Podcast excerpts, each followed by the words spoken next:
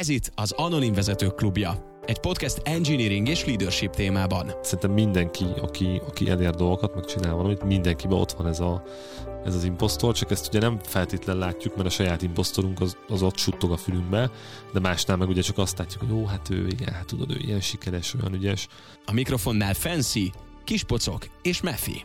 Nagyon sok szeretettel köszöntünk mindenkit az Anonim Vezetők Klubja, röviden AVK Podcast második évad harmadik tervek szerint márciusban megjelenő epizódjában. Ezt sikerült majdnem egy levegővel elmondanom. Élőben jelentkezünk egy egy hónapos felvételről Budapesti stúdiumból, ahol itt előttem a Fancy. Szia Fancy! Sziasztok! És a Fancy mellett ül pedig a Kispocok. Szia Kispocok! Az én vagyok, sziasztok!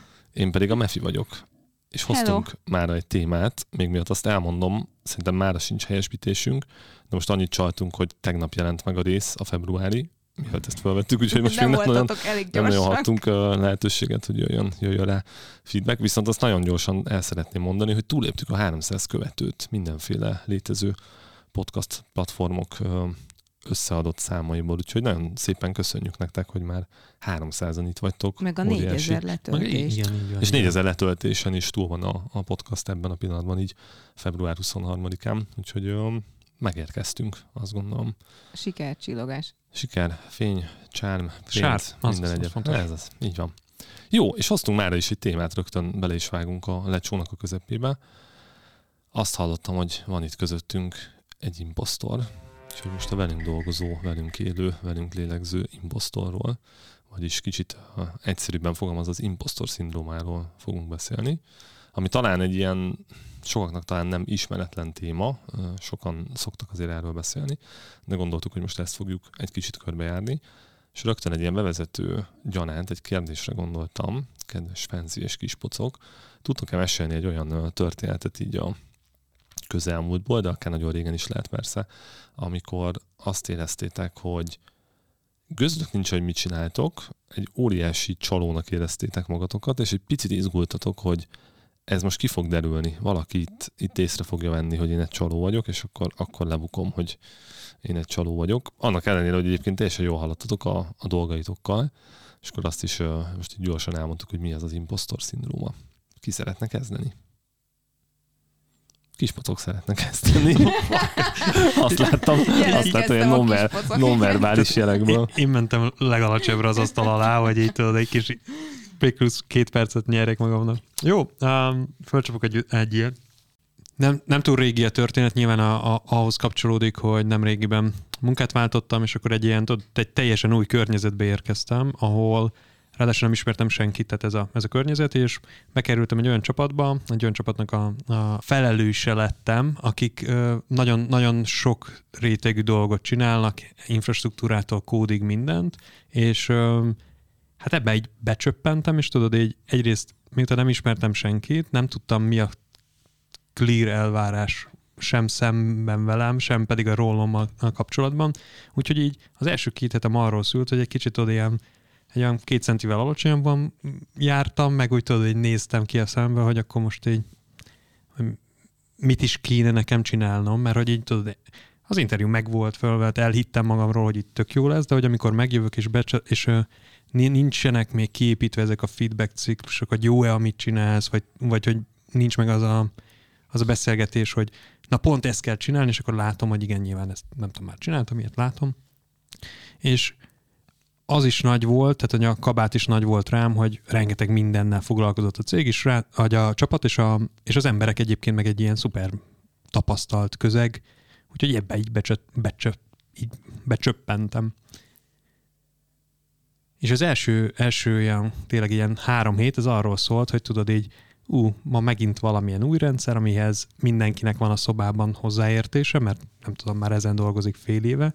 Kispacok meg először látta ezt így életében, és akkor így, hú, tudod így, na az, tehát egy nehéz a, nehéz a közeg. És akkor ebben, ebben meg úgy voltam, hogy hát figyeljetek itt, még két hetet kiúzok, akkor tudod, ez megjön a fizu, túl vagyunk a hónapom, kitaláljuk, mi lesz a következő melóval. Szóval, tehát, hogy oda pozícionáltam magam, hogy ez így, nem, tehát, hogy ez így, akkor ez a kabát, hogy nem tudom megugrani sehogy.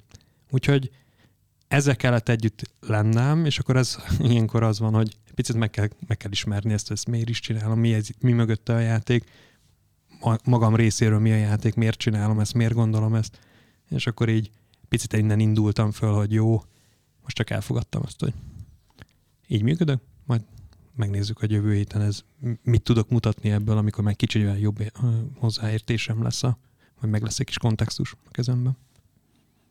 Mehet. Elég jó. Én az első válaszom erre az, hogy most.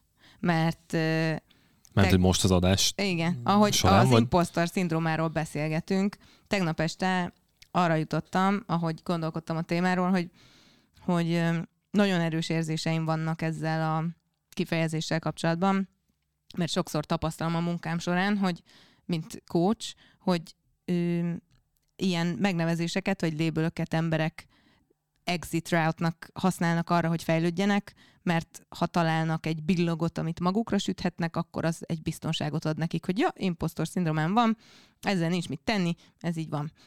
És ezt nem szeretem, de ugye erről beszélünk, és próbáltam ennek a mélyére ásni, hogy hogy tudok empatizálni mégiscsak az impostor szindrómával. Mikor éreztem magam úgy, hogy nem vagyok kompetens, és ez nagyon mm, nagyon mélyre vitt tegnap este, Ö, aztán ma elkezdtem egy kicsit kiriszörcsölni ezt a dolgot, ahol, ahol újra eszembe jutott, hogy, hogy milyen nekem személy szerint az, amikor impostor szindrómát érzek magamban, és állandóan az, amikor azt hiszem, tehát magam által felállított szkópot csinálok, hogy nekem valamit fejből tudnom kell, hogy el kell tudnom mondani, hogy mi az impostor szindróma definíciója a nagykönyv szerint, és utána is néztem, hogy akkor ezt a Pauline Clance nevű hölgy koinolta ezt a törmöt, és hogy akkor ennek mik a feltételei, honnantól hívhatjuk itt. Tehát a, a tudományos ember, amit megkövetelek magamtól, stílusú fact halmazt nem tudom előhozni magamból, akkor, és teljesíteni szeretnék, akkor mindig azt érzem, hogy ú, most egy imposztor vagyok, mert nem tudom elmondani a gabakört az agyban, de amúgy meg tudom. Amit? Amit, hol? Úgyhogy hogy amúgy meg tudom, hogy alapvetően az agyunk ugye nem arra van berendezkedve, hogy információkat tároljon el, hanem arra, hogy információt dolgozzon fel. És kognitívan tudom, hogy alapvetően nincs szükségem rá, hogy ezeket a dolgokat mindig tudjam fejből, ha felébresztenek, mert ott az internet, és rá tudok keresni, és tudom értelmezni, és akkor bekapcsolnak a recognition hogy ja, igen ez, ja, igen ez, ja, igen, értem, és akkor már el tudom mondani, mint hogyha valaki, akinek semmilyen háttérinformációja nincs, nem fogja valószínűleg ilyen gyorsan összerakni a képet.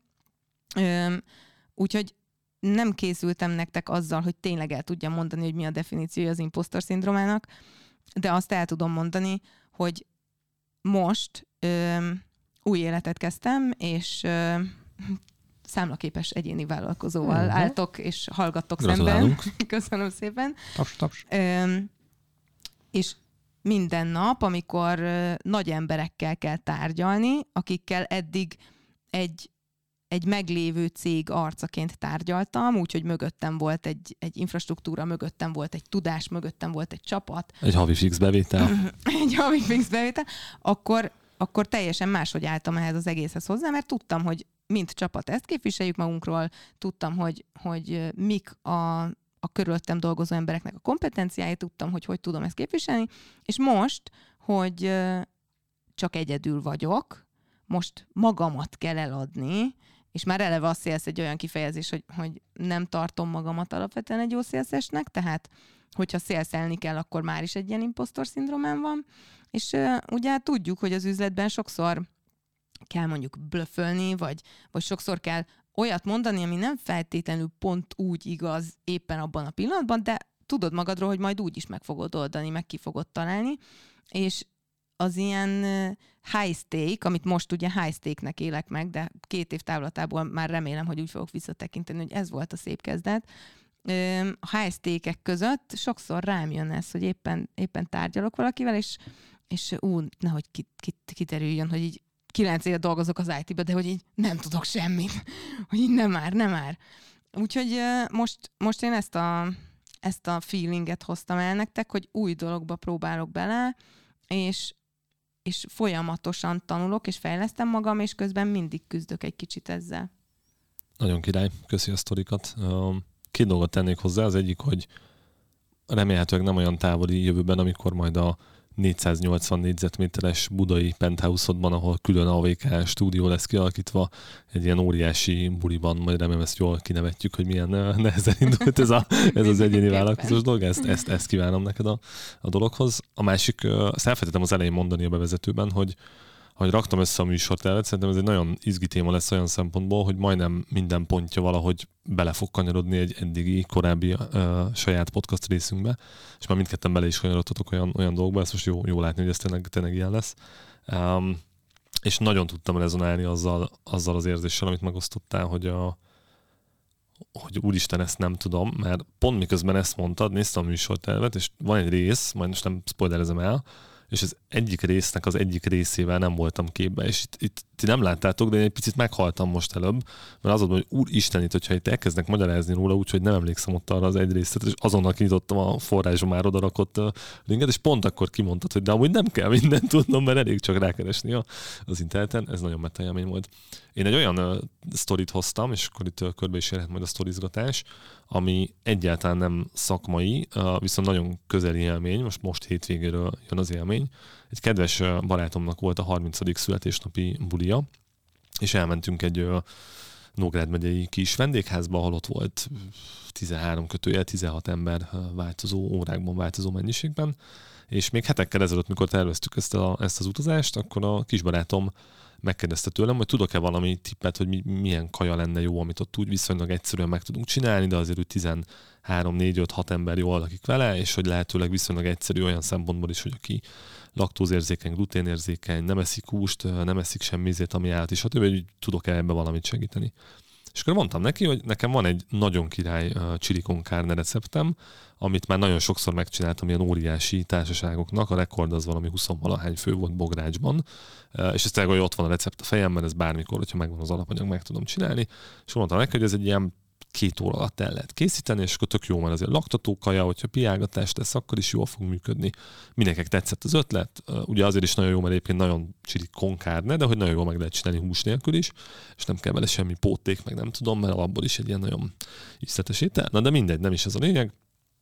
Hétvége, szombaton fölkeltem kilenckor, de én már az előző nap, mikor elmentünk a Tesco-ba bevásárolni, és néztem a kis master spreadsheetemet, ami ugye felszorozgatta a 17-tel, hogy akkor hány izé, kiló babot kell venni, meg hány gram húst, meg nem tudom, hány zacskó fűszerrel nem fogok ott eh, beégni.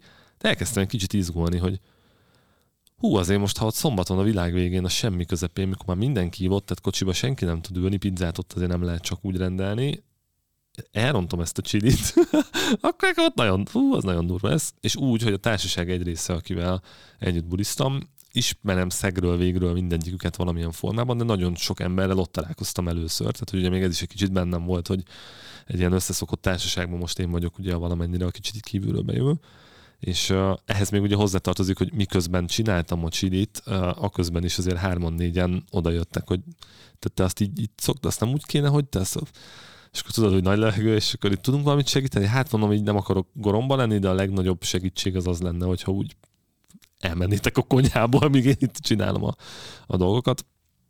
Egy szó, aki száz a vége, egyébként tök jó lett a csiri, nekem íz lett, mindenki dicsérte, nem lett semmi baj, senkinek nem kellett, nem tudom, nagyon gyorsan vécére menni utána, meg semmi ilyesmi. De mindeközben, miközben csináltam ezt, a, ezt az egész dolgot az agyamban, rájöttem, hogy, hogy tényleg szerintem így a századik alkalom, hogy ezt az ételt elkészítem, semmi semmi váratlan dolog nem tud történni, már nagy mennyiségben is csináltam, tehát hogy, és azért valljuk be, ha csináltatok már jó csilit, ez amúgy tényleg jó recept, majd berakom ezt is a forrás közé, nem egy, nem egy bonyolult étel, tehát nem arról van szó, hogy most egy izét, nem tudom, Wellington bélszint kellett ott izé megcsinálni, de tudod, közben azért mégis egy vadidegen konyha, meg stb. És valahol félúton, mikor már, már úgy kezdett jó íze lenni, meg nem tudom, egy picit megkönnyebbültem, csak akkor esett le, hogy mekkora gyökér vagyok, hogy úgy etettem az imposztoromat itt menet közben, miközben főztem, ahogy lehetett, mert szépen fölültem el a vonatra, remegett a kezem. Szóval nekem ez, ez volt a legutóbbi ilyen imposztor szindróma élményem. Egy olyan dolgot csináltam, amit máskor már sokszor, és, és tényleg már nem hiszitek el, ilyen rémképek voltak a fejem, hogy hogy fognak engem ott izé felnégyelni, amikor közlöm, hogy hát az van, hogy ugye egyrészt kifizettétek a pénzt itt azért a, a finom ételért, és ráadásul még az alapanyagokat is elrontottam, mit tudom, oda a hagyma, vagy nem tudom.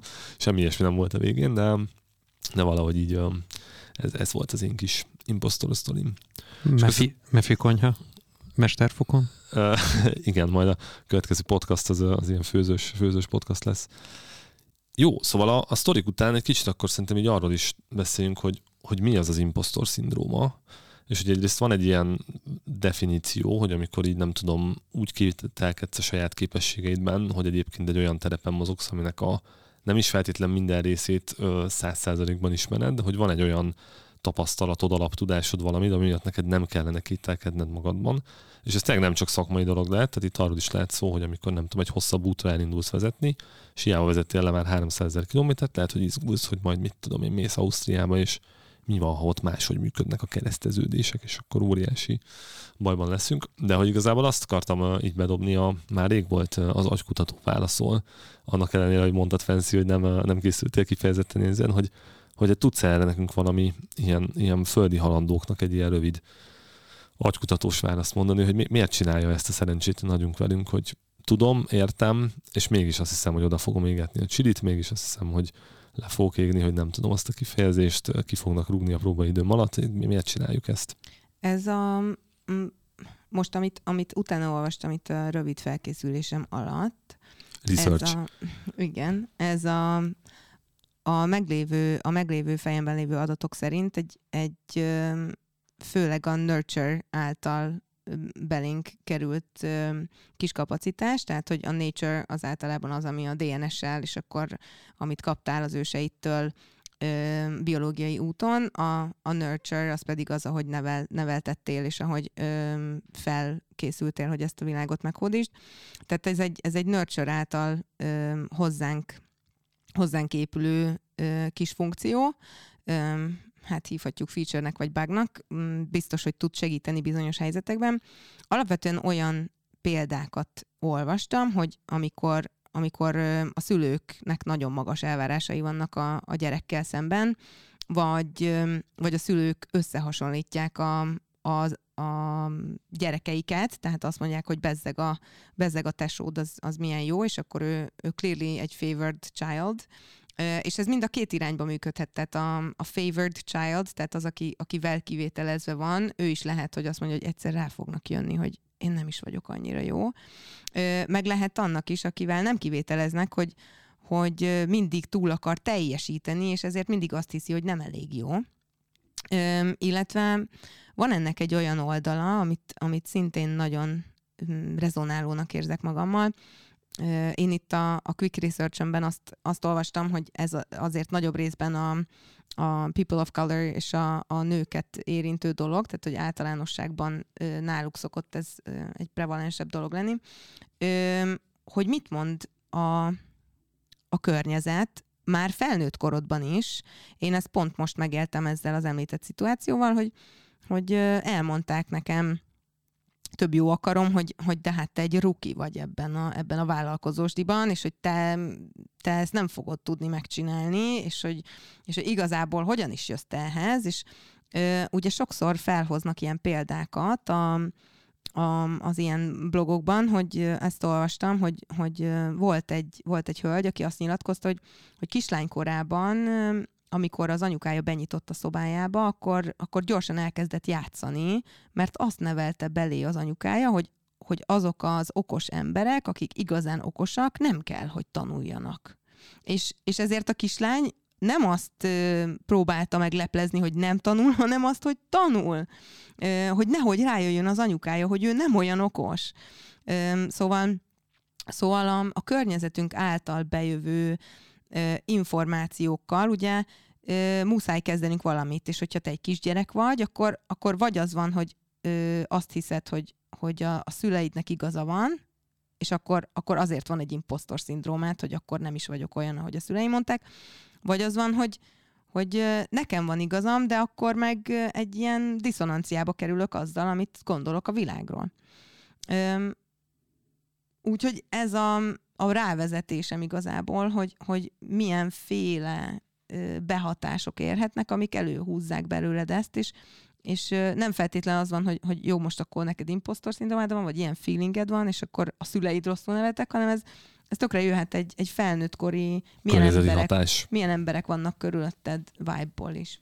Tök jó. És amúgy a bocs kis pocok, csak egy gondolata, pont, pont egyszer kifejtettem ezt valakinek, hogy a, csak hogy mondtad, hogy a, hogy a nők például, és rögtön bevillant ez, hogy ugye van ez a gondolkodás, hogy biztos gyakran látotok ilyet, hát fancy pláne valószínűleg gyakran lehet, hogy valami ültök egy autóba, valaki vezet, mondjuk a taxis, ott szoktam leggyakrabban látni, és akkor valami váratlan szituáció történik, bevágnak elé, vagy nem tudom, tudálás, kurvanyázás, stb. És hát ez is egy nő, hát Istenem, anyukám, miért vezetsz így, stb. És ezt egyszer kifejtettem valakinek, hogy figyelj, hogyha igazából van egy lányod, és ül hátul mögötted, játszik a kis játékaival, tökre nem biztos, hogy ő belőle még agykutató lesz, vagy nem tudom, szoftverfejlesztő, vagy bármi egyéb, nem tudom, nyelvtudós, és gyakorlatilag amikor vezetsz, te nem fogod föl, de hogy ő ezeket az ingereket kapja, hogy amikor apa dudál és ideges, akkor egy hülye nő. És amikor eljut majd oda 10x év múlva, hogy ő bemegy jogosítványt csinálni, ő még nem is tudja, de már az agyába úgy van beáramkörözve, hogy én ebbe béna leszek, hát én ezt nem tudom jól csinálni, hiszen én egy nő vagyok. És ez amúgy mennyire, mennyire káros, és nem akarom nagyon ilyen irányba elvinni, csak hogy ezzel nagyon, nagyon össze, összecsatlakoztam ott, amit mondtál, és erre nem is gondoltam, nyilván, mert ugye 30-as fehér férfi vagyok, hogy valószínűleg pont ez is egy olyan téma, ami, mert engem ez sokszor érint, de hogy amúgy valószínűleg tényleg ez is egy olyan téma, ami, ami kifejezetten sokszor érinti azokat, akik mondjuk például egy nő az IT-ban, ami ugye egy jellemzően nem, sajnos nem gyakori jelenség. Kispacok. A, mind a kettővel nagyon rezonálok. Nekem a, volt mm, kölyök születés környékén kezdtem el olvasni ilyen gyerekpszichológiát, babapszichológiát, és pont, pont ezeket, amiket így mondtatok, ezeket így először végigolvastam egy könyvben, és utána így, így acknowledgement, hogy igen, ez pont így néz ki, tehát, hogy és akkor két könyvet azért bedobok, a, nagyon élveztem a Vida Ágnesnek a babapszichológiáját, ami egyébként pont van fejezet erről, hogy hogyan implantáljuk a gyerekbe ezeket a későbbi félelmeket, illetve a, hogyan neveljünk ember, hogyan neveljünk felnőtté, az volt egy másik ilyen könyv, ami abban egy pont arról szól, hogy a szülőknek a viselkedése egyébként hogyan hat a, a gyerekek, az ő gyerekeikre, és hogy milyen kontroverza a, a, a, tudod, az elvárthoz képest pont az ellentéte fog megszü, megszületni valójában, a, mint túl, túl, túl, túl tolt, vagy túlnyomott dolognak. Ú, ez jó kis téma.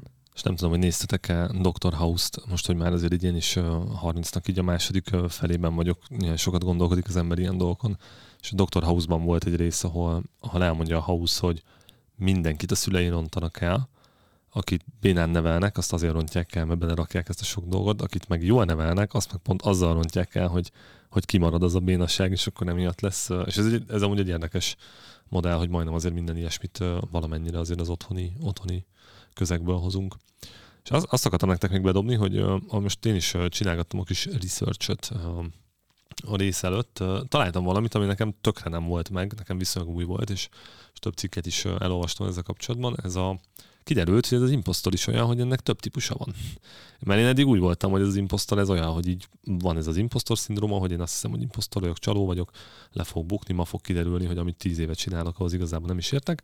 De hogy kiderült, hogy nem, ezeknek, ezeknek vannak ilyen uh, típusaik, uh, és nem tudom, hogy ti ezt ismertétek el. Én eddig a pillanatig el akartam ezt hájdolni, hogy így mindjárt menjünk a következő blokkra, és egy uh-huh, Na, hát ezt én nem tudom. És uh, úgy hangzik, öt, öt típusa van egyébként így az impostor szindrómának, ezt majd, majd az agykutatónk elmondja, hogy ez mennyire van alátámasztva megfelelő kutatással, tudással. Az egyik a szuperhős, a másik a perfekcionista, a harmadik a szakértő, a negyedik a született zseni, és van az ötödik, ami a magányos farkas.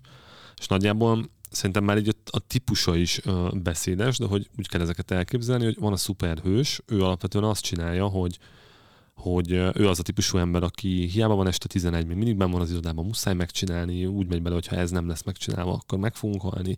Nem elég, hogy a munkában maximumot hozzuk, muszáj még minden egyéb területen is, tehát hogy ilyen versengés, és hogyha valami nem száz százalék, akkor, és nincs oda téve egy a maximum energia, akkor az így, az egy óriási, óriási kudarc. Tehát ez az egyik, ez a szuper, szuper hős nevezetű, amit Superman volt az eredetiben, meg már sok helyen Superman per Superwoman, de hogy gondoltam, hogy a szuperhős az talán így működik, és akkor nem, nem teszünk bele semmilyen um, nem elvárást. Van a, van a perfekcionista, szerintem ez a legegyszerűbb, tehát uh, aki ugye binárisan működik, tehát van a 100% és tökéletes, meg van a 0% ami, ami óriási, óriási szégyen. És itt talán egy kicsit... És, és itt ugye csak az, hogy mondjam egy ugye itt ebben az a lényeg szerintem, hogy amíg nem éred el ezt az állapotot, mármint az, hogy tökéleteset nem kreálsz, addig van szégyen, addig van uh, az a tudat, hogy ne, te nem vagy a, te még nem Igen. csináltad meg jól, te nem vagy jól, Igen. te nem Igen. vagy... És akkor ide hagy injektáljon be, hogy kedves Ták, nézőink és hallgatóink, nincs olyan, hogy tökéletes, és sose lesz tökéletes, úgyhogy a legjobb, amit tehetek magatokkal, hogy így meghatározzátok, hogy mi az, amit elfogadtok magatokhoz képest elég jónak. Most a múltkori részt azzal kezdtük, hogy nincsenek helyesbítéseimben tökéletesek, hogy gondoltam, hogy erre fölüljünk-e megint, hogy a legközelebb, ami a tökéleteshez van, az ez a podcast. De, nem, de nem, bekol, csak betoltam a héten egy komitot, az tökéletes volt. Igen. Uh, tavaly még egy kicsit beképzelt voltam, de idén már tökéletes vagyok. Uh, le is jöttünk erről. Uh, a perfekcionistánál még az a nagyon érdekes, hogy, és szerintem azért tök jó ezekről olvasni, mert rögtön magamra ismertem, hogy hány olyan szitu volt, ahol embereket emiatt kicsit tévesen kategorizáltam be, vagy, vagy tettem be valamilyen jelző mögé. Az egyik legjellegzetesebb tulajdonsága a perfekcionistának, hogy nem szívesen adja ki a munkát a kezei közül, hiszen nagyon-nagyon feszült lesz attól, hogy nem úgy fogja azt a valaki más megcsinálni, ahogy ő, ami ugye tökéletes, ami, ami az ő, ő fejében létezik. Aztán van nekünk a született zseni típusú uh, imposztorunk. A született zseni nagyon érdekes, neki az a tulajdonsága, hogy ő, ő egy ilyen nagyon kizsírozott, kivajazott uh, csúszdán ment végig az élete nagy részén, és minden nagyon könnyen jött neki, minden siker, minden tökéletes volt, minden király volt, és aztán az történt, hogy amikor az első kudarcot megkapta, akkor viszont ilyen teljes touchdown volt. Tehát, hogy egy, és ez lehet, hogy nem, most ne egy óriási kudarcra gondoljatok, ez egy ilyen, egy olyan, ami nekünk egy délután kedd, az neki, neki egy ilyen óriási, óriási saller volt, hiszen egyértelmű, mert ugye kimaradtak azok a minták, hogy, hogy megtanuljuk, hogy a kudarcból egyébként tanulunk, akkor legközelebb azt el tudjuk kerülni, és így tovább.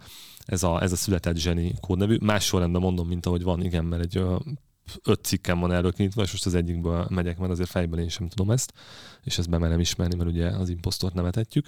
Van a magányos farkas. A magányos farkasról azt kell tudni, hogy ő az, aki soha nem kér segítséget, mert ő, őnek ezt meg kell oldani, hát ha nem oldja meg, az a kudarc. Tehát akkor kiderül, hogy ő nem ért hozzá béna, nem lehet segítséget kérni.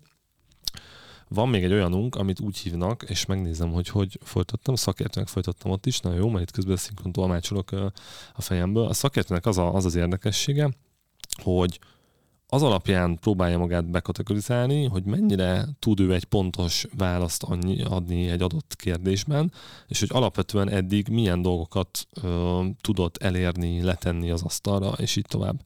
És akkor például a szakértőnek egy ilyen nagyon jellegzetes tulajdonsága, hogy, hogy nem feltétlen vállal be valami olyasmi dolgot, ahol, ahol nem érez egy ilyen százszerzalék meccset magával. Tehát például van egy tök jó lehetőség a cégen belül, amit megpályázna, elolvassa a kiírást, 10-ből 8 és fél pontban tökéletesen meccsel, van egy fél, amiben bizonytalan, és van egy, ami abszolút nem ő, úgyhogy ezt azonnal be is temeti a világ. Én nem vagyok itt egy szakértő, én, én teljesen béna vagyok, és akkor én, én és akkor itt ki is estem. És ezt erről nem olvastam, de hogy szerintem az van, hogy ezek nem, ne, mint a legtöbb ilyen dolog, szerintem ezek amúgy nem feltétlenül az van, hogy mit tudom én, a kispocok egy szakértő, a Meffi, a magányos farkas, a fancy, meg a perfekcionista, most ki vannak osztva a szerepek, hanem ugye ezek is olyanok, mint minden ilyen hasonló szituban, hogy a, a szituáció, az aktuális élethelyzet, mindenféle egyéb dolog tudja éppen igazítani, hogy melyik, melyik típusú imposztor, és akkor ebből nagyon jó ilyen kis pixáros filmet lehetne csinálni, hogy az öt hang a fejünkben az öt, öt különböző imposztor. De hogy gondoltam, hogy most ezen végigmentünk, úgy megkezdek titeket, hogy mely, melyikkel tudtatok nagyon rezonálni, amikor úgy magatokra ismertetek, hogy aha, igen, hát ezért nekem olyan, olyan szokott lenni. Nekem eltérő élet szakaszaimban eltérő ö, válaszokat tudnék adni, szóval azért felismertem kettőt erősen. Um, volt szakaszom a perfekcionista, és abban az, a, az nagyon jó volt, hogy kimondtad, azt nagyon élveztem is, amikor visszahallottam, hogy nem mered kiadni a kezed közül, mert a másik ö, nem olyan minőséget hoz. Na, az szerintem ez ilyen mm, volt egy része a menedzser karrierem elején, amikor ez így tudod így, húha, tehát hogy duplán kellett gondolkozni, hogy ezt is nekem kell, tudod, ez a, na, e, volt, ha volt ilyen. Nem én csinálom meg, akkor nem lesz igen, jó, hát ez igen, minden nekem kell megcsinálni. Az milyen igen. lesz, igen, mert milyen lehet, hogyha adom. Szóval volt, volt, volt benne ilyen. És volt, amikor a, a, éltem a szuperhőst, azt, az, azt még ezelőtt volt talán évekkel, amikor így valahogy ahhoz kötöttem magamat, ami tudod, hogy így a, a, ahol amikor meg lehet menteni valamit, amikor, tehát hogy így hoztam, hoztam olyat, hogy akkor, akkor tudtam magamat éltetni, amikor ezek így összejöttek, és mindenkor máskor pedig úgy éreztem, hogy húha, hát itt hát én nem is tudom, miért vagyok a szobában. Nagyon jó. Fancy, nálad? Van valami, amivel? Vagy melyik rezonálta talán a legjobban? Én visszatérnék az eredeti mm, beköszönésemre, hogy, hogy a, az impostor szindrómát egy nagyon hasznos mm, modellnek látom arra, hogy el tudjunk igazodni, hogy akkor most ki miben van, és ameddig ez segít minket abban, hogy empatizáljunk másokkal, vagy esetleg empatizáljunk magunkkal, az, az tök jó. Ö, én inkább arra hallgattam a leírásból, hogy hogy mindegyik egy kicsit megjelenik, attól függően, hogy éppen milyen helyzetben vagyok, mert például, hogyha olyan emberekkel dolgozom együtt, akik, akiknek nagyon megbízom a szakértelmében, és abban a projektben arra a fajta szakértelemre van szükség, akkor, akkor nagyon könnyen kiengedem a kezemből a munkát, mert tudom, hogy ez egy team effort. Ö, viszonylag könnyen fordulok kérdéssel másokhoz, mert, mert tudom, hogy egy team effort a, a, az életünk tulajdonképpen, tehát hogy társas lények vagyunk, és, és muszáj, muszáj együtt dolgozni, meg kiengedni a kezünkből, meg kérdezni, és, és azt látom, hogy ez mindig a fejlődésnek a, az útját jelenti, és miközben gondolkodtam ezen, a, ezen az egész témán, az fogalmazódott meg bennem, hogy, hogy miközben fejlődünk, és, és új dolgokat ismerünk meg, mindig egy kicsit bennem van az összes féle imposztor, hiszen hiszen talán a fejlődésnek az az egyik ismérve, hogy, hogy éppen kimozdulok a komfortzónában, mert, mert az előző szintű ö, játék mm, pályát, azt, azt már így kimaxoltam, és, és mondjuk, hogyha egy, egy architektről van szó, persze ő mindig, amikor új dolgokat kell megtervezni, akkor, akkor imposztornak érezheti magát, de hogyha visszalépne két szintet, és, és nagyon jól definiált taszkokat kellene implementálni, akkor, akkor azt a szintet már nagy valószínűséggel egész jól kimaxolta, tehát azokat a problémákat, amiket már kiismert, azokat impostor szindróma mentesen tulajdonképpen meg tudja oldani. És valószínűleg is egy idő után egyébként. És, és ezért azt gondolom, hogy, hogy inkább az a, az a feelingem van a, a kinds of impostorokkal kapcsolatban magammal szemben, hogy, hogy ha felismerem, hogy most valamilyen mm, kényelmetlenség vagy, vagy szorongás kezdet van bennem, akkor, akkor ezt egy olyan keretbe próbálom helyezni, hogy melyik az a részem éppen, ami fejlődik. Mi az, amit most ebből a helyzetből tanulok, és hogyan fogom tudni ezt, a, ezt az érzést hasznosítani, vagy a saját motivációmra felhasználni. Szerintem a fancy szakértő.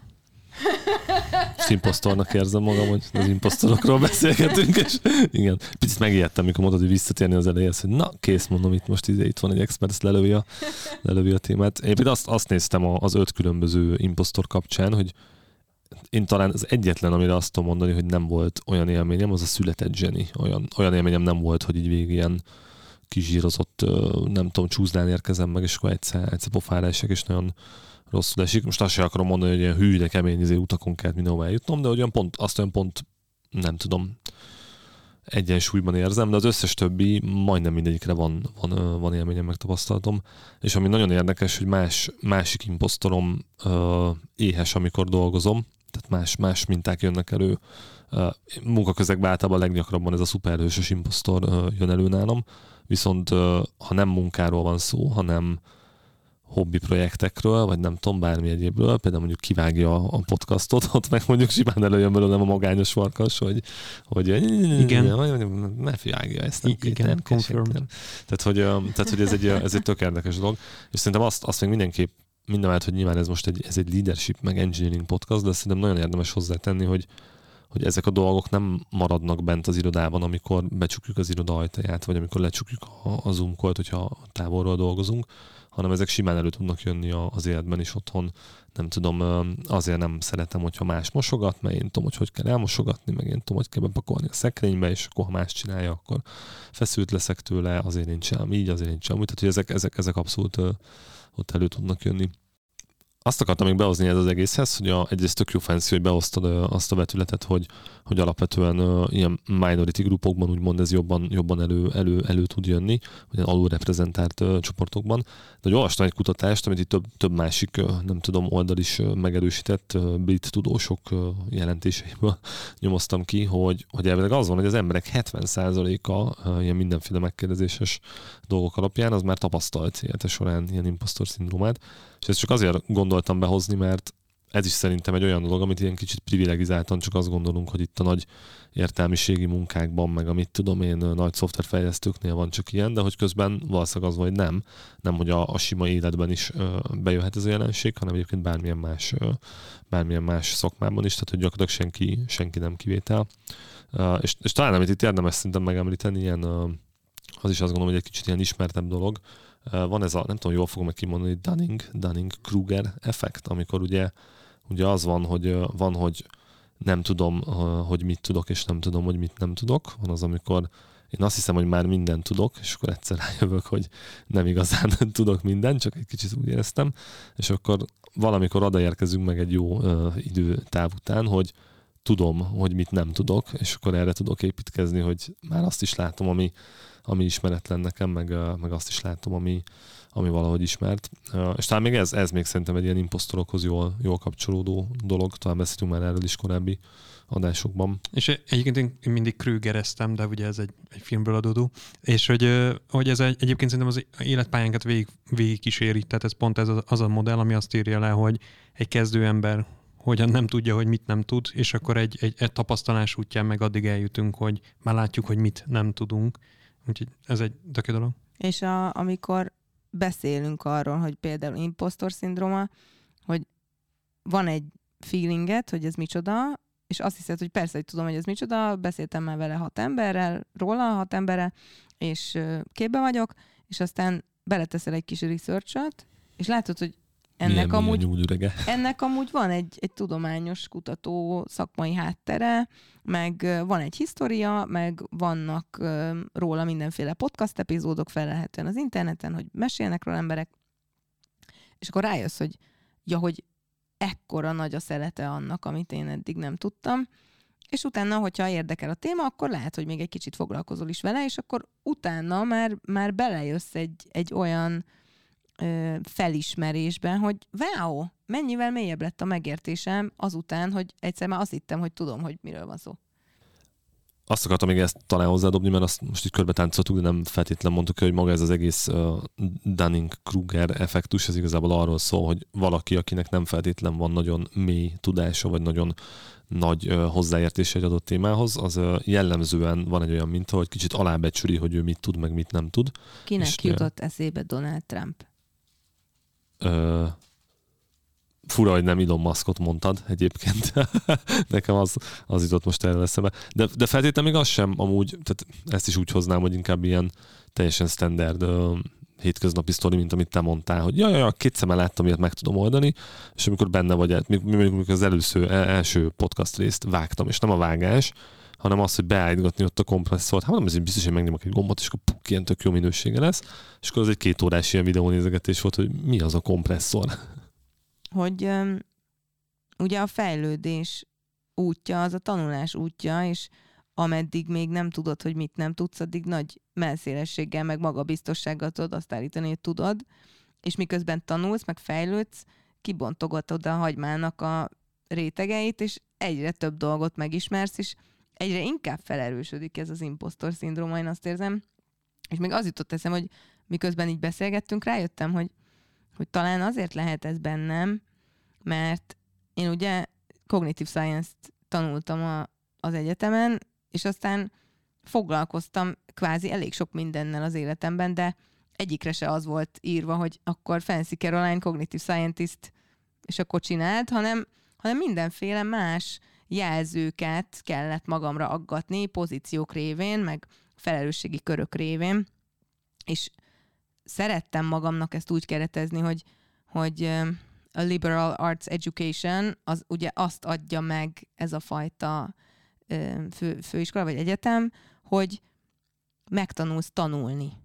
És és ez a valószínűleg a, a legfontosabb skill a 21. században, hogy új skilleket tudjál magadra venni, de ahogy beszélünk róla, egyre inkább eszembe jut, hogy, hogy milyen sokszor volt az az érzésem, hogy fú, nekem most nagyon jó marketingesnek kell tűnnöm, mert most, most, most én itt el vagyok adva, hogy én egy nagyon jó marketinges vagyok, vagy amikor, amikor um, service design facilitátor lettem, és, és um, az első ténylegesen pénzért eladott szolgáltatásként jövök és facilitálom a workshopot, amit kitaláltam, és, és két napig csinálom, és, és akkor úha, most, most mi lesz, akkor most kiderül, hogy én, hogy én ezt nem is tudom, hogy ez micsoda.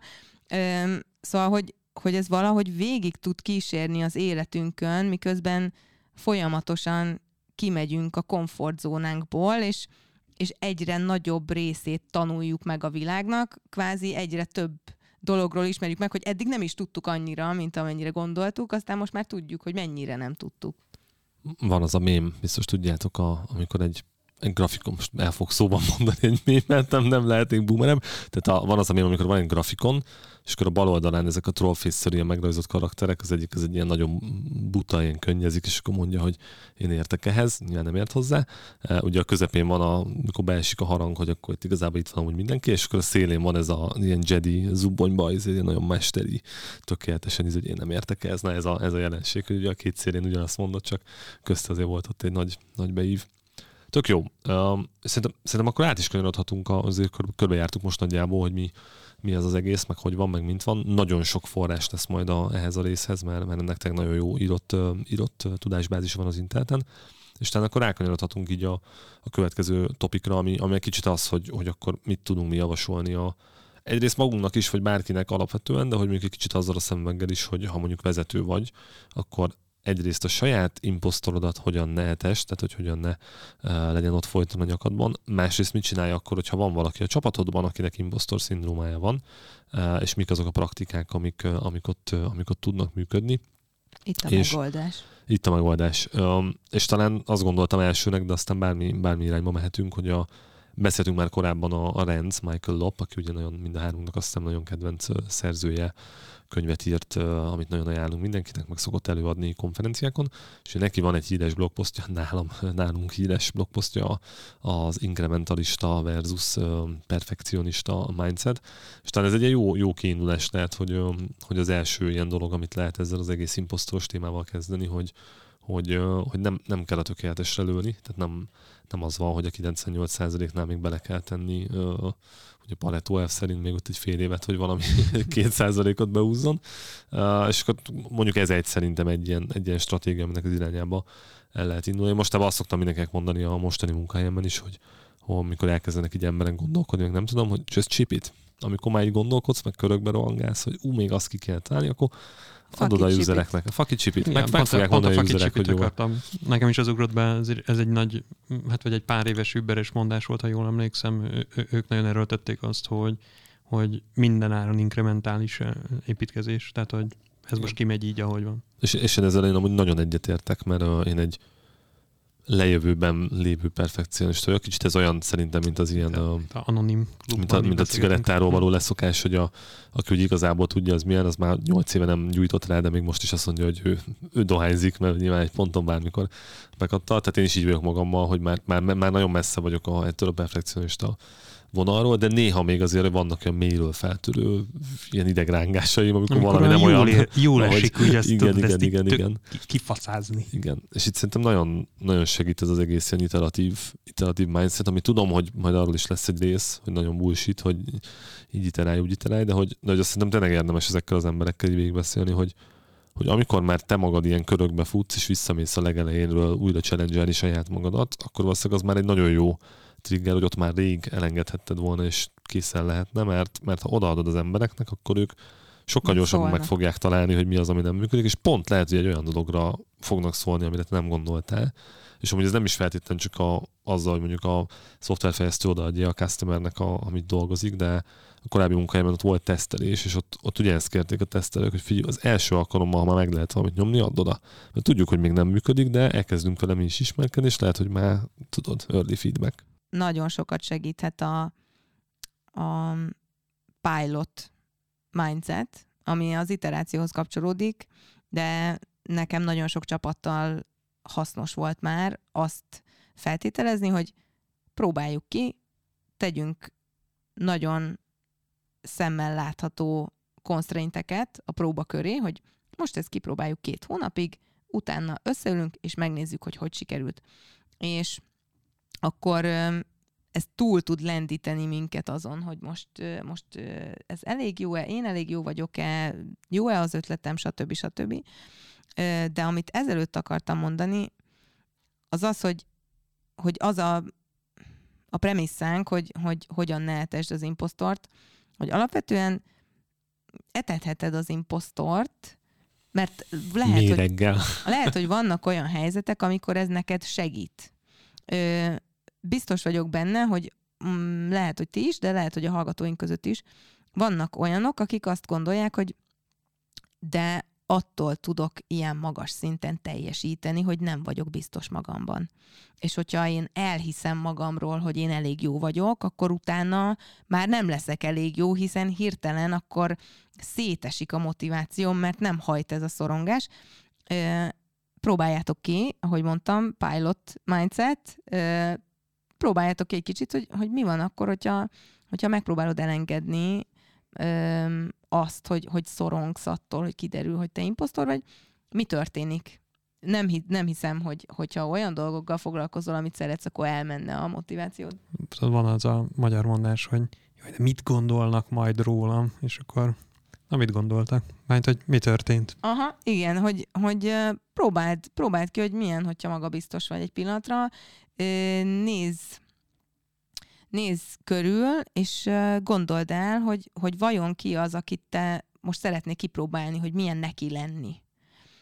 Ez, ez szokott segíteni, hogy, hogy mm, kicsit eltávolítsa magától az ember azt, hogy ő melyik nézőpontban van éppen, és, és át tudjon lendülni abba, hogy oké, okay, hogyha úgy próbálom csinálni, mint a Józsi, mert látom, hogy a Józsi az full magabiztos, akkor mit csinálok, hogy csinálok, hogy szólok bele, hogy ötletelek, hogyan dolgozom, és egy pillanatra nézd meg, hogy, hogy lehet, hogy, hogy egyrészt lehet, hogy a Józsival, hogyha beszélsz, kiderül, hogy full impostor szindrómás, és pontosan ugyanolyan, mint te, de másrészt lehet, hogy addig fake it till you make it lehet, hogy egyszer csak észreveszed, hogy ú, maga biztos vagyok, és így tetszik, amit csinálok, és elhiszem magamról, hogy jó vagyok ebben.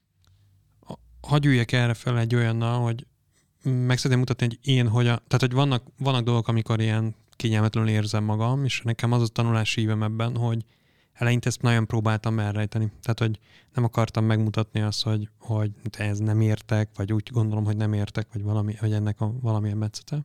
És, és abból én most odáig, hogy ott vagyok épp most, hogy, hogy amikor érzem azt, hogy nem értek valamit, vagy érzem azt, hogy most van egy nyomás bennem, hogy hú, ezt most illene tudnom, vagy, vagy, vagy az is, hogy tényleg ezt tudnom kéne, akkor csak így megosztom a többiekkel az én bizonytalanságomat, magamat illetően, és szerintem ez egy legalábbis nekem egy működő vezetői stratégia, mert azt, azt mondom az embereimnek, hogy itt lehet olyat csinálni, hogy, hogy, hogy valami nem tökélet. Mármint, hogy érted, én most nem vagyok tökéletes ebben, mert ebben a szituációban nem értem, miről beszélünk.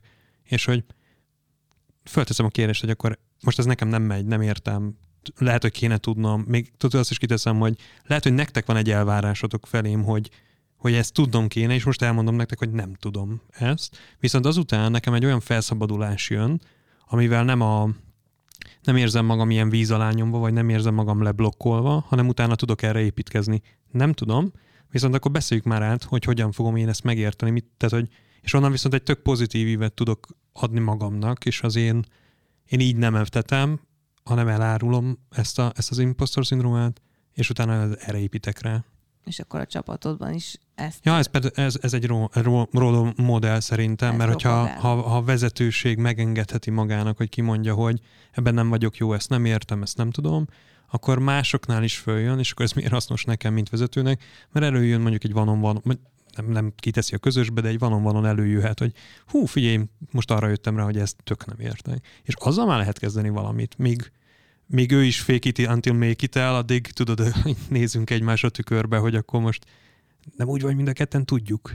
Aztán egyikünk sem. Úgyhogy jó, ha kite, kitesszük szerintem őszintén. és muszáj vissza, majd be fogom saját munkat rakni a, a leírásba, hogy kicsit meta legyen a dolog. Ugye a, volt a, az az epizódunk, amiben a hibázás kultúrájáról beszéltünk, és hát ugye ennek az egésznek ez volt a lényeg, hogy, hogy a kudarc az nem egy az a fajta kudarc, amikor megpróbálsz valamit és nem sikerül, az nem egy, az nem egy ciki dolog, az egy olyan dolog, amiből, amiből tanulhatsz, és talán az egyik ilyen dolog, amivel lehet ezt a, ezt az impostor etetést, vagy nem etetést egy kicsit jobban elérni, az pont ez, hogy, hogy egyszerűen beismered, hogy vannak kudarcok, lehet róluk beszélni, lehet belőlük tanulni. És ugye a kis korábbi blőd, blőd példámra visszatérve a, a hétvégén, annak ellenére, hogy már nagyon sokszor megcsináltam a, azt a chili konkárnét, amiről meséltem, az utazás előtt legalább 15-ször elolvastam a receptet, hogy biztosra menjek, hogy tényleg tudom, hogy akkor ott a hagymát azt izé föl kell vágni, meg mit kell vele csinálni. Szóval az is egy, az is egy stratégia szerintem ebben az esetben, hogy tökre nem ciki készülni, felfrissíteni a, még annak ellenére is, hogy egyébként tudod, meg, meg százszor csináltad, ha biztosra kell menni, meg, meg valamiért van most benned egy, egy nagyobb izgulás, akkor az nem, nem ciki így, így plusz, plusz utána járás csinálni. Illetve, még, bocs. Na, csak annyit akartam neked még fancy reagálni a, az elején, amit, amit mondtál, hogy ahogy a Bélához, hogy olyan akarok lenni, mint a Béla, nem Béla volt, Józsi volt, most, hogy olyan akarok lenni, mint a Józsi, aztán lehet, hogy a Józsinak is impostor szindrómája van.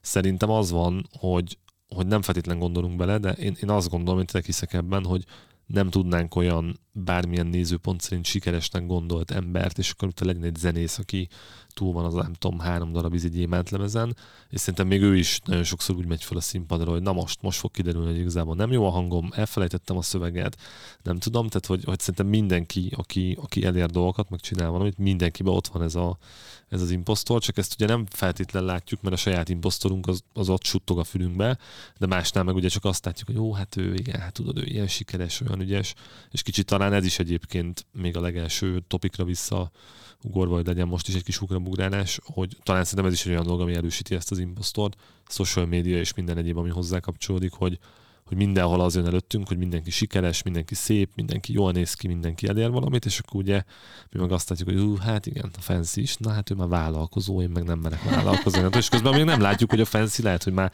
négy színfarktust kioldott az elmúlt három hétben, míg végigment a, az, az ötlettől odáig, hogy legyen hónapban. három hónapban pláne, tehát hogy ezeket is azért érdemes így emlékeztetni magunkat. Egy, egy három antibiotikum kúrát, azt kihordtam.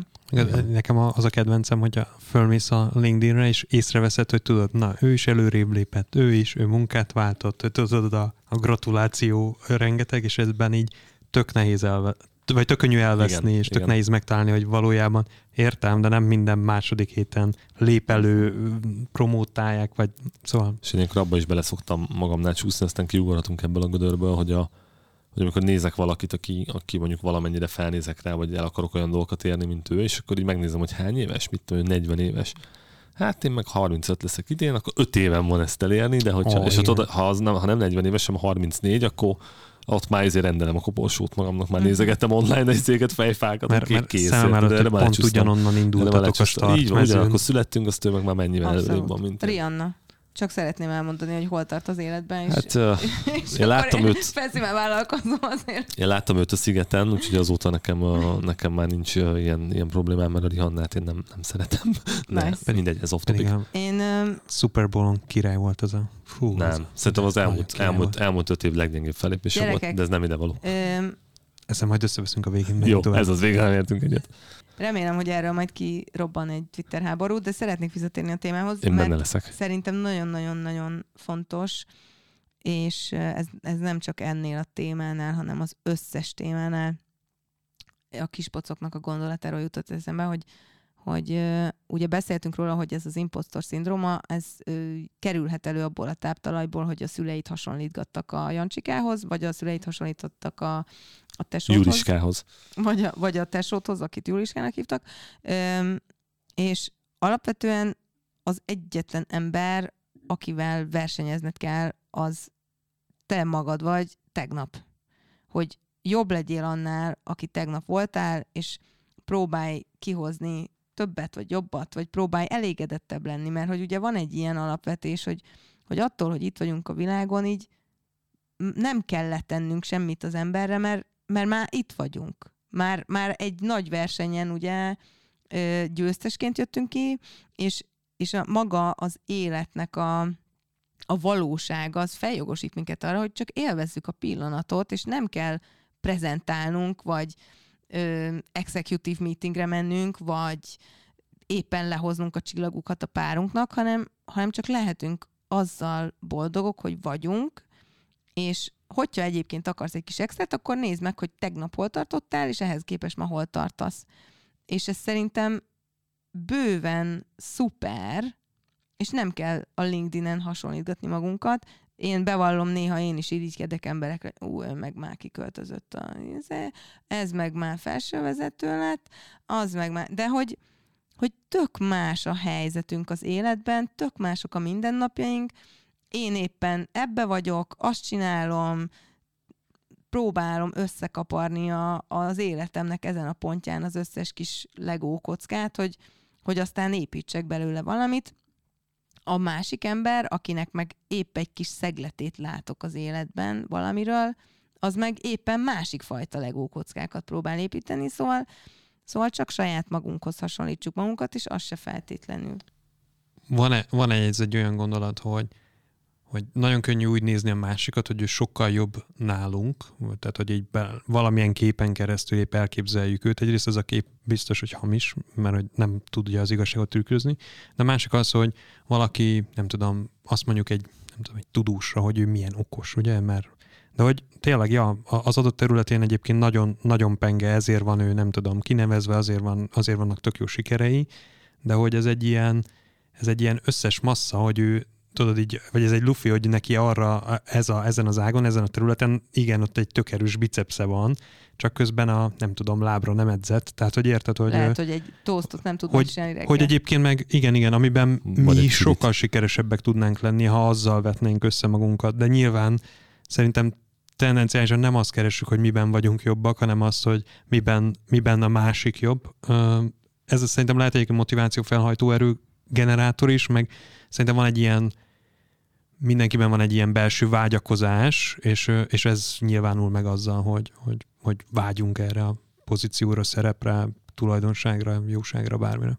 Igen, és nagyon-nagyon jót szólt, tehát te is fancy, előbb ott azt, azt akartam ahhoz hozzá fűzni, hogy egyrészt tök jó volt, ilyen pólóra, pólóra megy majd a mondat, hogy a tegnapi magaddal versenyzel, és szerintem az, az még fontos ehhez, hogy én ezt is szoktam javasolni, pláne vezetőknek, hogyha, hogyha van beszélgetnek a, a csapattagjaikkal, hogy, hogy amit tök oké azt mondani, hogy figyelj, majd, majd szar napom van, majd szar hetem van, úgy indult a napom, tehát hogy nem saját magunknak sem kell bele lovalnunk magunkat ebbe a tökéletesség hajkudászásba, mert ez is egyfajta perfekcionizmus amúgy, és éppen nyugodtan elmondhatjuk a, a, a csapatunkban dolgozóknak is, hogy figyelj, tök oké, okay, hogy reggel izé, nem tudom, lefröcskölt az autó az esőbe, meg egyébként is úgy keltél föl, hogy idegbe vagy, meg bármi, és nem, most nem kell azért neked itt most egy ilyen, nem tudom, super happy, akármilyen arcot mutatnod, mert ez, ez az elvárás kifele, és saját magunknak is nyilván, hogy ne legyen az, hogy jaj, persze, most a tizenet, az Instán, hogy milyen izé, jó képeket rak ki, nekem meg ilyen szarakedve, meg izé. Ja, van ilyen és önnek is van egyébként olyan, hogy, hogy szarakedve, csak nem,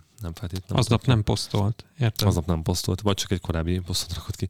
Még azt akartam bedobni, ami még ilyen vezetőknek talán uh, tanács, és lehet, hogy ezek a dolgok úgy tűnnek, hogy ezek ilyen nagyon LinkedIn-es bullshit uh, motivátor, generátor uh, bejegyzések, de amúgy nem, szerintem ezeket nagyon egyszerű szintre lehozva tényleg sokat lehet segíteni. Szerintem két, ilyen dolog van még, amit saját magaddal szemben, meg vezetőként is tudsz gyakorolni.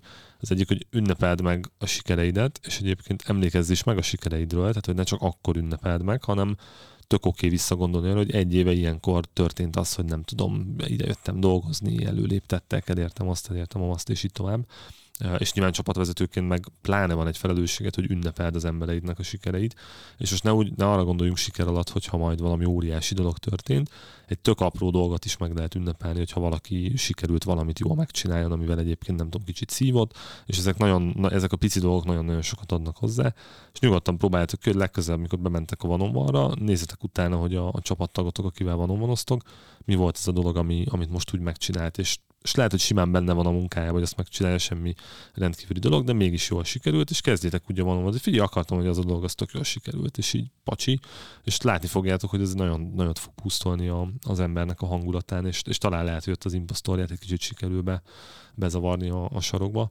Amin szerintem nagyon érdekes, hogy ez az impostor szindróma, ez, ez valamilyen szinten szerintem egy, egy egy szorongás, egy valamilyen, valamilyen uh, unease, ami, ami benne van az emberben, és ehhez kapcsolódóan um, elég sokszor szoktam javasolni a Gratitude Journal-t, ami, ami egy hálanapló. Erre van kutatás, és alapvetően nem az segít, hogyha minden nap mint egy minisztráns fiú megírod a hálanaplóba, hogy most, ma ezért vagyok hálás, ma meg azért vagyok hálás. Viszont a kutatások azt mutatták, hogy a heti három, az a bűvös szám, hogyha legalább heti háromszor leülsz és végig gondolod és leírod, hogy jó, akkor ma hálás vagyok azért, hogy az már szignifikánsabban, vagy szignifikánsan emeli a te elégedettségedet a saját életeddel, ami szerintem az impostor szindrómának is lehet egy, egy valamilyen szintű gyógyírja, amikor, amikor elkezded elfogadni, hogy, hogy amúgy az élet szép, és hogy, és hogy neked van helyed abban, hogy, hogy jól érezheted magad abban, aki vagy, meg azzal, amit csinálsz. Elégedett lehetsz. Ráerősítek erre, mert úgy erősítek erre rá, hogy nagyon, tehát szerintem én karakteremből kiindulva nagyon nehezen hittem el, hogy ez működhet, és uh, én toltam pár Five Minutes Journal-t, uh, ez egy ilyen kis könyv, iszonyat egyszerű, tehát hogy nem kell ez vásárolni igazából semmit, egy papír kell, hogy leír valamit rá, pár kérdésen keresztül, és, és valami hihetetlen mit tudtam utána kivenni, vagy milyen jó volt egyébként csak visszanézni, hogy ez a könyv megtelt. És akkor csak így felraktam, tehát mai napig megvan is egy ilyen nagyon nagy hálával nézek csak rá, és az abban segített nekem, hogy valamivel jobb legyek, mint tegnap, minden nap, napról napra. Szoktam ilyen weekly, weekly planninget csinálni, hogy ne, ne csúszanak el a hetek, ami nem kell semmi nagyon durva dologra gondolni, nagyjából pénteken meg szoktam tervezni, hogy oké, okay, jövő héten ezeket a dolgokat szeretném elintézni, és ezt megcsinálom privát dolgokra is, tehát hogy mit tudom, most már tényleg menjek el oda, ahova nem mentem el két elintézni azt a nem tudom, administratív dolgot, um, és mindig úgy kezdem, hogy oké, okay, mi volt ezen a héten az, ami kicsit mint egy retrónál, mi volt ezen a héten az az élmény, amikor nagyon jól éreztem magam, boldog voltam, azt éreztem, hogy valami jól sikerült, és emiatt hálás és mik voltak azok a dolgok, ahol nagyon egyszerűen megfogalmazva mérges voltam, tehát azt éreztem, hogy valami fölbosszantott, és idővel ezeket, ahogy vissza-vissza olvasgatom, meg nyilván ahogy ezeket próbálom beépíteni, hogy akkor dodzsoljuk ki ezeket a következő héten, ezek nagyon, nagyon hasznosak. Nem egészen ugyanaz, amit mondotok, de valami ennek egy ilyen hasonló, hasonló manifestációja. Azt szeretném még hozzátenni, hogy alapvetően ö, az, hogy, hogy te mondjuk egy friss vezető vagy, az tulajdonképpen magával hordozza, hogy te még nem tudhatsz mindent. És ha nem is vagy egy friss vezető, akkor se tud kell. Tehát, hogy nem kell soha mindent tudnod, mert nincs olyan ember, aki mindent tud, és éppen ezért nagyon jó, hogyha megosztod mondjuk ezt, a, ezt az impostor szindróma szorongást valakivel, legyen az egy, az egy mentor, vagy egy peer, vagy egy, vagy egy coach, vagy egy akár egy pszichológus. Alapvetően az a lényeg, hogy ha már tudod verbalizálni, hogy, hogy mi az, ami benned van, vagy ami, ami téged mm, kevésbé tesz komfortossá a bőrödben, vagy a szakértelmedben, akkor már tudsz rajta dolgozni, és ehhez bármilyen sounding board, ahogy mondtam, társas lények vagyunk, lehet egy, egy szuper jó partner, nyilván válasz, válasz körültekintése, hogy ki az, aki, aki segíteni fog neked, vagy segítő szándékkal ö, okos dolgokat ö, javasol, meg ki az, aki, aki esetleg kihasználja azt, hogy te, te megosztottad vele az éppen aktuális gyengeségedet, de, de mindenképpen keres valakit, vagy valakiket, akik, akik tudnak a te szövetségeseid lenni abban, hogy, hogy ki tudj teljesedni. Tök jó. És még, még egy dolgot ilyen vezetői repertoárba bedobok, már nagyon nem fogunk belemenni, mert azért közeledünk már itt az adási időnk végéhez, de talán majd ebből lehet lesz valami külön rész is, mert ugye el lehetne jobban mélyedni benne, de van ez a situational leadership nevű dolog, aminek van nagyon sok ilyen írott, meg létező iskolája is arra, hogy ezt így nem tudom, módszertamba foglalták. Ugye az egésznek az a lényeg, hogy különböző típusú szituációkban különböző típusú vezetési módszertant alkalmazol, és ezt egész konkrétan úgy kell érteni, hogy amikor van egy projekt, feladat, akármi kicsi, közepes, nagy, teljesen mindegy a mérete, akkor megpróbálod felmérni, és ez nem egy nagy rakétatudomány, leülsz beszélgetni az embereddel, és megpróbálod felmérni, hogy ebben a feladatban ő hogyan, mekkora tudással érkezik, és ha ő azt mondja, hogy figyú, lelkes vagyok, szeretném ezt megcsinálni, de most fogok először ilyet csinálni, nem tudom, hogy mi van, vagy azt mondja, hogy én már nagyon sokszor csináltam ilyet, add ide, meg lesz, vagy azt is mondhatja, hogy nincs tudásom, és nem is vagyok lelkes, és ezekhez tudsz egy gyakorlatilag egy vezetői megközelítést, módszertant párosítani, aminek az a lényege, hogy ha egy nagyon expert emberrel dolgozol, aki tényleg meg tudja ezt csinálni, akkor ott a lehető leginkább felhatalmazó módon vezeted őt, tehát néha becsekkolsz, szinkeltek, megdumáljátok, hogy mizú, de amúgy nem jársz nyakára. Ha meg mondjuk az, hogy valaki nagyon kevés tudással rendelkezik, de nagyon lelkes, akkor őt, őt inkább egy kicsit ilyen, amit mondjuk sokszor tévesen úgy is mondnak, hogy mikromenedzseled nem erről van szó, hanem hogy sokkal inkább ilyen direktív irányba vezeted. Ez úgy segíthet az impostor szindrómán, hogyha a legelején rögtön leül veled a vezetőd, tudatosítani, hogy én itt vagyok ezen a skálán, így tudok hozzáállni ezzel a feladathoz, akkor már kiveszed azt az élét, hogy hű, hát most ezt odaadta a főni, de ha kiderül holnap, hogy én nem is értek ez annyira, akkor aztán izé repülök és világ Majd dobunk erre is linket a leírásban. Én még a, amit mondtál arra a rendszer kapcsolatban, valamelyik könyvében írta ezt, hogy, hogy a vezetőnek az egyik legnagyobb skillje, hogy, hogy read the room, és mivel többször beszéltünk már erről, hogy, hogy ez az impostor szindróma, ez egy valamilyen szorongás, ami belül van, és ugye az ilyen típusú viselkedésnél vannak dolgok, amik nem annyira hasznosak, mondjuk, hogyha, hogyha egy ilyen saját magadban szorongó típusú ember vagy, vagy úgy viselkedsz egy adott pillanatban, akkor az az lehet, hogy nem segít, hogyha még jobban magadra figyelsz, hogy úristen, rosszul vagyok, nagyon rosszul vagyok, már izzadok is, úr, mit gondolna, tehát, és hogy, és hogy szerintem ez egy nagyon jó stratégia tud lenni, hogy hogy kicsit kifelé viszed a fókuszt, nem magadra, és a, és a Read the Room vezetőként egy nagyon jó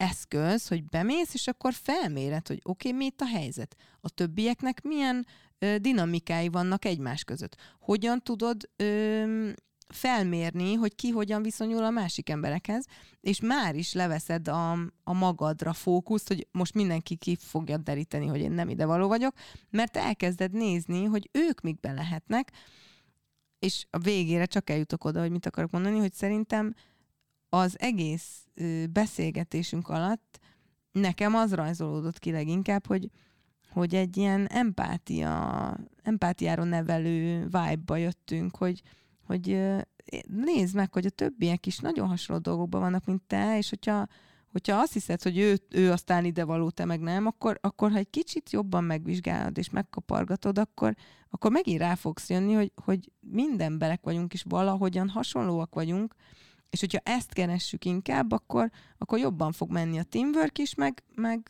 nekünk se kell annyira szorongani, hogy egyszer csak kiderül, hogy mert hogy mind ugyanolyanok vagyunk, úgyhogy nem tud kidörömülni.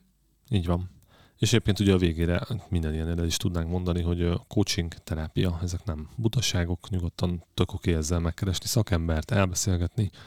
Nekem nagyon sok vezető ismerősöm jár pszichológushoz, és nem azért, mert szarul érzi magát, meg beteg, meg nem tudom, hanem mert egy rakatnyi olyan impulzus éri emberekkel dolgozik egész nap, amiket tök jó neki kibeszélni, átvesézni, megértenie, ő hogyan viselkedett, hogyan kéne máshogy viselkednie. Úgyhogy nagyon ajánlom munkahelyi környezetbe akár a coachingot, akár a, akár a terápiát is. Jó, szerintem azt gondolom, hogy nagyjából körbeértünk. Most ugye próbáljuk tartani, hogy itt ilyen 60 perc közeli adásidőket produkálunk. Most is tudnánk még legalább 40 percet beszélni az egész témáról, de akkor megint kiszaladnánk ebből a kis vállalásunkból.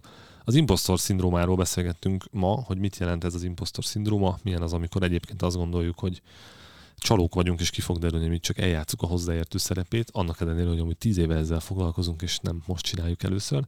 És arról beszélgettünk még egy kicsit, hogy, hogy mit tudunk ez ellen tenni. Egyrészt, másrészt milyen olyan dolgok vannak, amik ezt okozzák nagyon visszamenőlegesen az időben, és milyen típusú emberek vannak jobban kitéve. Talán ez az öt imposztor, ez, ez lehet, hogy ahogy nekünk egy kicsit, talán másoknak is újdonság volt, és a vége fele meg azt, azt jártuk így körbe, hogy magunkkal szemben is, illetve akár vezetőként is mit tudunk azért csinálni, hogy ne etessük az imposztort. Lehet, hogy ez lesz a részcíme, hogy ne etessd az imposztort.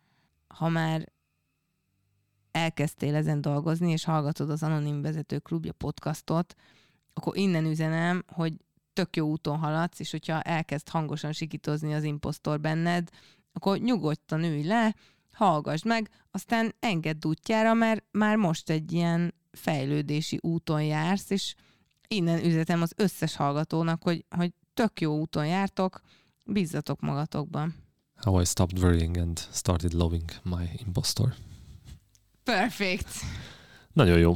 Nagyon szépen köszönjük, hogy itt voltatok velünk. Hogyha minden igaz, akkor egy hónap múlva egy újabb résszel fogunk találkozni itt az Anonim Vezetők Klubja podcastnál, és még egy mondatot szeretnék hallani a fanszitől. Like, share, subscribe. Ez az. Köszönjük, Szevasztok. hogy itt voltatok. Sziasztok! Sziasztok!